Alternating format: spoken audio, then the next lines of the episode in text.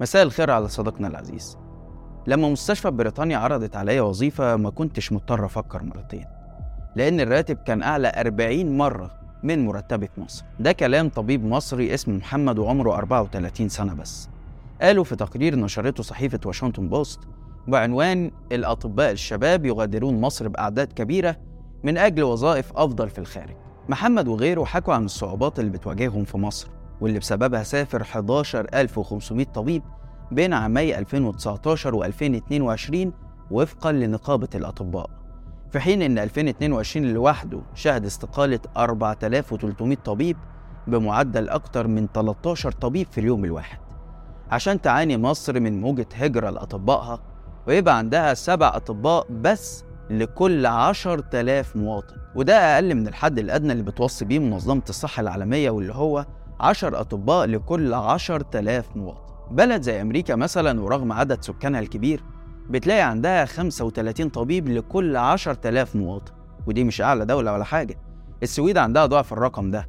بل حتى في دول وضعها مشابه لمصر عندها معدلات أفضل بكتير زي الجزائر اللي عندها 17 طبيب لكل 10000 مواطن. طبيبة تانية اسمها إكرام عندها 28 سنة بتحكي إنها مضطرة تشتغل ثلاث شغلانات عشان تغطي نفقاتها. وبتقول إن الشغل سبع أيام في الأسبوع مرهق جدا. وفعلا مصر سجلت حالات وفاة لأطباء بسبب الإجهاد نتيجة العمل المتواصل لساعات طويلة وأحيانا لأيام متتالية. إكرام بتقول إنها بتحب مصر ونفسها ما تسافرش. بس دلوقتي بقت مضطرة تفكر في الخطوة دي. كمان في سهولة لسفر الأطباء لأنهم عمالة مهرة. وكمان لأن دول كتير عايزة تعزز قطاع الصحي. من أول الخليج اللي بيشتغل فيه عشرات الآلاف من الأطباء المصريين لبلاد غربية زي أمريكا وإنجلترا وحتى بلاد بعيدة جدا زي استراليا ونيوزيلندا. طبيب ثالث مثلا اسمه أحمد ضياء. بيقول إنه احتاج أسبوعين بس في رحلته للبحث عن عمل في الخارج. وفعلا جاله ست عروض عمل قبل واحد منهم ودلوقتي بيشتغل في أمريكا. أحمد حكى قصة شبه كده مسلسل بالطو اللي بيتعرض دلوقتي على منصة حكومية في مصر. بتتلخص في إنه أول ما اتخرج لقى نفسه الطبيب الوحيد في وحدة صحية بمحافظة المنوفية. ما فيهاش أي إمكانيات لا أجهزة أشعة ولا معامل تحاليل. ده بالإضافة لأنه كان حديث التخرج وما عندوش أي خبرة سابقة. التجربة دي وصفها بأنها كانت مرعبة. مرتبات الأطباء في مصر منخفضة جدا مقارنة بنظيراتها في العالم. الطبيب اللي درس سبع سنين وخد سنة تدريب بيبدأ راتبه من 2000 ل 4000 جنيه. يعني في ظل وضع الجنيه الحالي أنت بتتكلم في حوالي كده 100 دولار بالكتير. وأنتوا شايفين غلاء الأسعار عامل إزاي؟ ده لسه امبارح السيسي فاجئنا بالليل وإحنا نايمين بقرار جديد ضمن سياسة الصب في المصلحة. رفع أسعار البنزين بمعدل زيادة من 75 قرش لجنيه مرة واحدة. عشان يوصل بنزين 80 ل 8 جنيه و75 قرش وبنزين 92 ل 10 جنيه وربع. فخطوة تعتبر استجابة لشروط صندوق النقد الدولي وجاية قبل أيام قليلة من شهر رمضان. وكأن السيسي بقى دوره الوحيد هو إنه يصعب حياة المصريين يوم ورا التاني. ضعف الأجور وغلاء المعيشة هو السبب الأساسي في هجرة الأطباء لكنه مش الوحيد. ضيف عليه بقى ظروف العمل شديدة الصعوبة وده بيشمل المرافق الطبية اللي بتعاني من نقص الموظفين وقلة الموارد. الطبيب بيلاقي نفسه جوه منظومة ضايعة وفي الآخر هو اللي بيتحمل المسؤولية قدام المواطن. يعني الحكومة بتحط في وش المدفع وفي أغلب الأحيان بتكون النتيجة اعتداءات متكررة من الأهالي على الأطباء.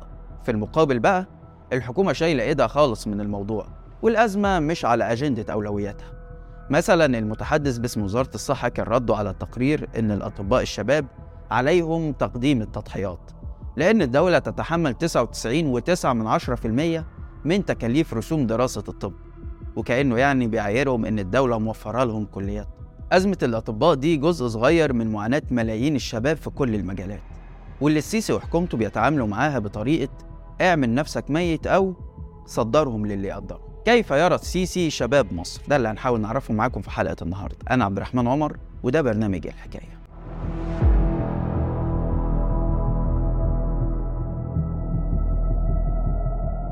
الأطباء اللي الناس بتسيبنا عشان تجد فرصة آه، عمل في حتة تانية عشان عايز يعيش.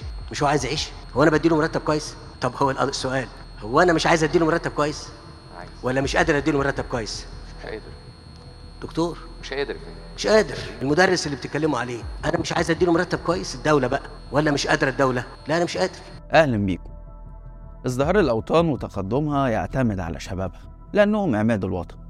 وهم من يساهمون في نجاحه والدفاع عنه كما أنهم الأيادي العاملة اللازمة لبنائه وتحريك عجلة الاقتصاد وهم محرك المشاريع المجتمعية والتطوعية. إنهم الدم الذي يجري في عروق الوطن فيحركه لينهض بين الأمم كما أنهم وقود التغيير الذي يتحول من خلاله الفساد إلى صلاح والظلام إلى نور. ده الكلام اللي اتربينا عليه واتعلمناه في مواضيع التعبير. بس لما اتخرجنا من المدارس والجامعات فوجئنا بواقع مختلف تماما. عنوانه الفساد والمحسوبية وشعاره الواسطة والمعارف. فرص العمل المناسبة قليلة جدا نسبة البطالة عالية والفقر أعلى. الشاب بيكون مضطر يشتغل شغلانتين تلاتة علشان يكفي نفسه. بعد كده بيفاجئ إن متطلبات الزواج مكلفة جدا ولازم أهله أو أهلها يقدموا المساعدة. وأول ما بيفتحوا البيت بتزيد مهمة الحياة الكريمة صعوبة. في بلد مش بتوفر الحقوق الأساسية لمواطنيها وبتتحجج دايما بالفقر وقلة الموارد مع إنها ما بتبخلش خالص في الإنفاق على مشاريع بتخدم طبقة السلطة والمستفيدين منها. السيسي اللي فاجئنا بحركة غريبة بتحصل لأول مرة في تاريخ مصر وهو إنه يعمل كشف هيئة لموظفين مدنيين بيقدموا على وظائف في وزارة النقل وطلع المذيعين المقربين منه يمدحوا الخطوة دي ويقولوا إن ده هيكون مصحوب كمان بتحريات من الأمن الوطني وأجهزة المخابرات. في تصرف وصفوا البعض بأنه عسكرة للوظائف المدنية اللي مختلفة تماما عن الوظائف العسكرية سواء بقى في شروطها ومؤهلاتها أو حتى في سير العمل فيها.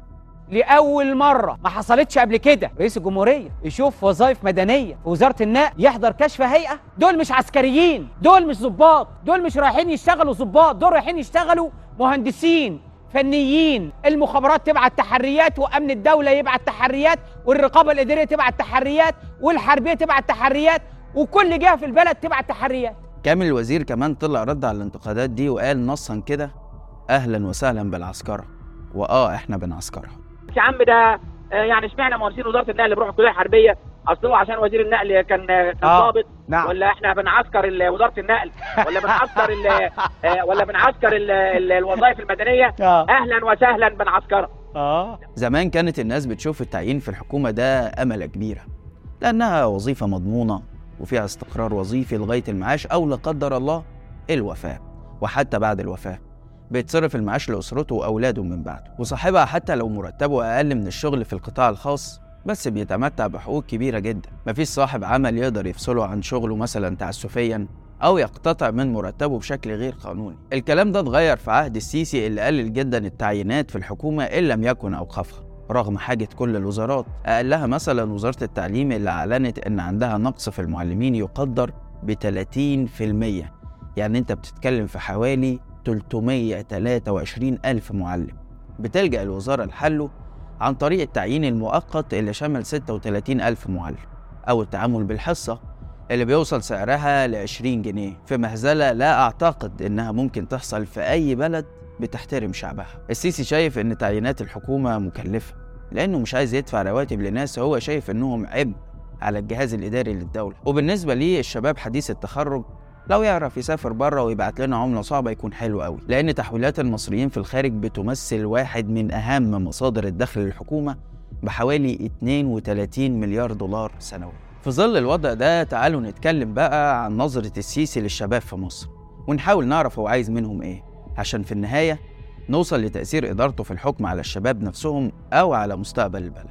السيسي بيقسم الشباب لخمس فئات بيحب منهم اتنين وبيكره اتنين وبيستفيد من الفئة الأخيرة. إيه بقى الفزورة دي؟ تعال أما اقولك الفئة الأولى هنسميها أولاد العاملين. دول في مقام محمود وحسن السيسي أحمد وأمير مرتضى منصور. ومعاهم أبناء القضاة وأبناء الضباط سواء جيش أو شرطة طبعا. وكمان أغلب أولاد رجال الأعمال. ده شباب مستريح وغالبا مستفيد من النظام. فالطبيعي إنه ما يشغلش باله بمشاكل البلد لأنه أصلا مش متضرر منها بالعكس ده من مصلحته بقاء السلطة. عشان كده تلاقيه يخاف من التغيير اللي هيقضي على سلطته أو فلوسه. تخيل مثلا كده محمود السيسي ده لو أبوه مشي هيروح فين؟ طب بلاش محمود. محمود شخصية غامضة كده وما نعرفش عنه معلومات كتير.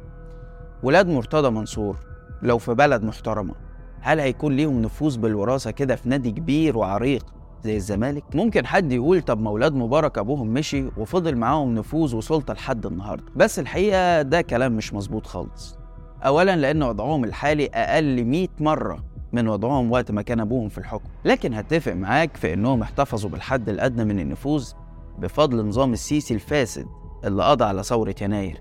لأن لولا كده كان زمانهم في السجن وفلوسهم متصادره لصالح الشعب اللي سرقوه ونهبوه على مدار سنين طويلة. بس طبعا لكل قاعدة استثناء. وده حصل مثلا مع واحد زي سيف صفوان ثابت ابن رجل الأعمال اللي وقع في طريق الجيش فناله من القمع والبهدلة جانب لكن في المقابل أغلب ولاد رجال الأعمال مستفيدين من النظام اللي بيتيح ليهم بيئة من الفساد تمكنهم من مضاعفة ثرواتهم من غير ما حد يسألهم من أين لك هذا. نخش بقى على الفئة التانية وهم على خلاف تام مع الفئة الأولى. شباب التغيير بقى والثورة ودول أغلبهم من الطبقة المتوسطة اللي أحلامهم طالت السما في يناير كانوا عايزين يعيشوا بكرامة ويتمتعوا بالحرية في بلدهم من غير ما يضطروا إنهم يهاجروا بره. دول بقى مش محتاج أقول لكم إن السيسي بيترعب منهم مش بس بيكرههم أو بينتقم منهم. والخوف هنا مصدره إن الناس دي بتحلم وعندهم طموحات وأماني لنفسهم وكمان لشعبهم. قتلهم واعتقلهم وشردهم عشان يخليهم عبرة لأي حد يسعى بس للتغيير. نروح بقى للفئة التالتة وهم ميكس عجيب كده من الفئتين الأولانيين. البعض بيسميهم الشباب الدولجي. وأنا بصراحة فكرت كتير ما لقيتش وصف دقيق ليهم غير إننا ممكن نقول الانتهازيين أو المغفلين. دول يا سيدي اللي بيروحوا مؤتمرات الشباب وبيروجوا للإنجازات على وسائل التواصل. بما في ذلك الأصول الرئاسية اللي لسه شايفين واحد عامل فيديو بيقول إنها بتفيد الشعب. طبعا آلاف التعليقات سخرت منه. المهم جزء من الشباب دول بيعمل كده لأنه مقتنع ومفكر نفسه وطني أو بيدافع عن بلده. بس جزء تاني منتفع. زي واحد شغال في صحيفة أو موقع مؤيد للحكومة. واحد تاني خد كرسي في البرلمان ولا في لجنة العفو وبقى يطلع ينظر علينا ويقول مين اللي هتشمله قرارات العفو ومين اللي مش هتشمله. مع إنه في يوم من الأيام كان في الميدان كتفه في كتف الناس اللي معتقلة دلوقتي ومغضوب عليها. الفئة الرابعة دي بقى سيدي هم الأغلبية الشباب المطحون في دوامة الحياة. ودول بقى اللي متأثرين بغلاء الأسعار ودوامة الأزمات الاقتصادية اللي السيسي دخل البلد فيها. جزء منهم بيدور على أي طريقة يعبر من خلالها عن سخطه وغضبه من الظلم والفساد اللي بيشوفه في حياته. وجزء تاني بيفضل المشي جنب الحيط. السيسي برضه عنده حالة خوف من الفئة دي لأن دول بيتعاملوا بمبدأ يا سارق قوتي يا ناوي على موتي. ما عندهمش حاجة يخسروها وطول الوقت هو بيضايق عليهم. والست أم كلثوم بتقول إنما للصبر حدود فلو انفجروا مش هيسيبوه آخر فئة بقى صديقي هم اللي بدأنا بيهم الحلقة. الطيور المهاجرة. آلاف الأطباء والمهندسين والأساتذة والحرفيين اللي بعد ما كان الأمل بيداعب أحلامهم بعد ثورة يناير لما افتكروا إن البلد رجعت لشعبها وأهلها وإن هيكون ليهم دور في بناء نهضتها عشان تكون دولة قوية وشعبها عايش حياة كريمة رجعوا تاني لليأس والبحث عن سبل النجاة الفردية. وكانت الهجرة أو السفر للخارج هو الحل. وساعدهم في كده إن الحكومة بدل ما تحاول تغريهم للبقاء في البلد والاستفادة من إمكانياتهم لأ شجعتهم على الهجرة وشافت إنهم مصدر للعملة الصعبة. وطلع رئيس الوزراء يقول مصطلح جديد جدا وهو تصدير الشباب. ما تيجوا نتكلم معاهم ونقول لهم لما يكون عندنا عقل متميز هنبعته لكم وينجح في بحث علم ما ما تدونا نسبة من عقله. ده ابننا وعلمناه عندنا واتحناه لكم. طب ادونا ادونا ملايين المصريين اللي عايشين في الغربة واللي يمكن ناس كتير بتحسدهم بيعانوا من مرارة البعد عن أهلهم والمكان اللي اتربوا فيه واللي بينتموا ليه. بعضهم وخاصة العمال منهم أو اللي هاجروا بطريقة غير شرعية بيعيشوا في ظروف صعبة عشان يقدروا يوفروا فلوس يبعتوها لأهلهم في مصر وده بيضيف عليهم أعباء مادية. وسواء كانت الهجرة للخليج أو أوروبا وأمريكا فالمغترب بيواجه تحديات كتيرة وبعضها بيكون صعب. زي مثلا إزاي يحافظ على هوية أولاده أو إزاي يندمج في المجتمع الجديد اللي هو عايش فيه والأهم إزاي يثبت نفسه وينجح في شغله. لأنه على الأغلب هيواجه منافسة من أهل البلد اللي هو فيها. في النهاية السيسي وصل ملايين الشباب في مصر لأنهم يدركوا أن النجاح فردي وأن النماذج الناجحة كلها اشتغلت على نفسها بدون ما تلاقي أي مساعدة أو تشجيع من الحكومة أو الدولة. وزي ما النجاح فردي فالنجاة من الفشل والإحباط كمان فردية سواء عن طريق الهجرة لبلد تحترم وتقدر الناس أو عن طريق العمل الحر في مساحات لا تتقاطع مع كبار البلد سواء كانوا الجيش أو رجال الأعمال. تفتكروا الوضع اللي بيعيشه الشباب في مصر ممكن يقول لنا إيه على المستقبل؟ أنا أقول لك أولا ده بيقتل الانتماء وحب الوطن في قلوب الشباب وبيخليهم يعيشوا متغربين. كتير بنسمع كلمة دي بلدهم مش بلدنا. أو بلدهم وهم حرين فيها. الغربة يا صديقي العزيز ممكن تكون جوه البلد ودي أمر بكتير من الغربة بره البلد. ثانيا بيقتل الأمل والطموح في مستقبل أفضل. وزي ما قلنا الشباب إما بيلجأ للنجاة الفردية أو بيعيش جنب الحيط كافي خير وشره خوفا من عاقبة الأمل. لأن اللي بيحكموه بيعملوا كل اللي يقدروا عليه عشان يبقى الوضع كما هو عليه. بس في الحقيقة هو مش بيبقى لأنه إن لم يتحسن بتكون النتيجة إنه بيسوء. الأمل اللي بيتقتل ده هو القوة الدافعة لأي أمة عاوزة تنهض ويكون ليها شأن بين الأمم.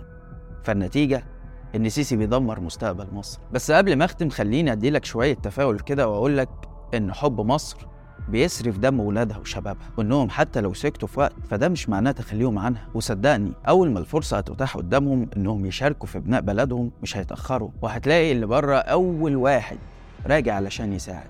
أتمنى القائمين على الأمر في البلد يدركوا الأثر السلبي لسياسات تطفيش وتيئيس الشباب ويبادروا لاستيعابهم بالشكل الصحيح قبل فوات الأوان. بس كده. لحد هنا والحلقة خلصت. لو الحلقة عجبتك اعمل like و share واشترك في القناة عشان يوصلك كل جديد. وما تنساش إنك تقدر تسمع البرنامج بودكاست من الرابط اللي هتلاقيها في التعليقات. وتابعنا على حساباتنا الجديدة في الإنستجرام والتيك توك. واستنانا كل يوم اتنين وجمعة الساعة 8 بالليل بتوقيت القاهرة في حلقة جديدة من برنامج إيه الحكاية. سلام.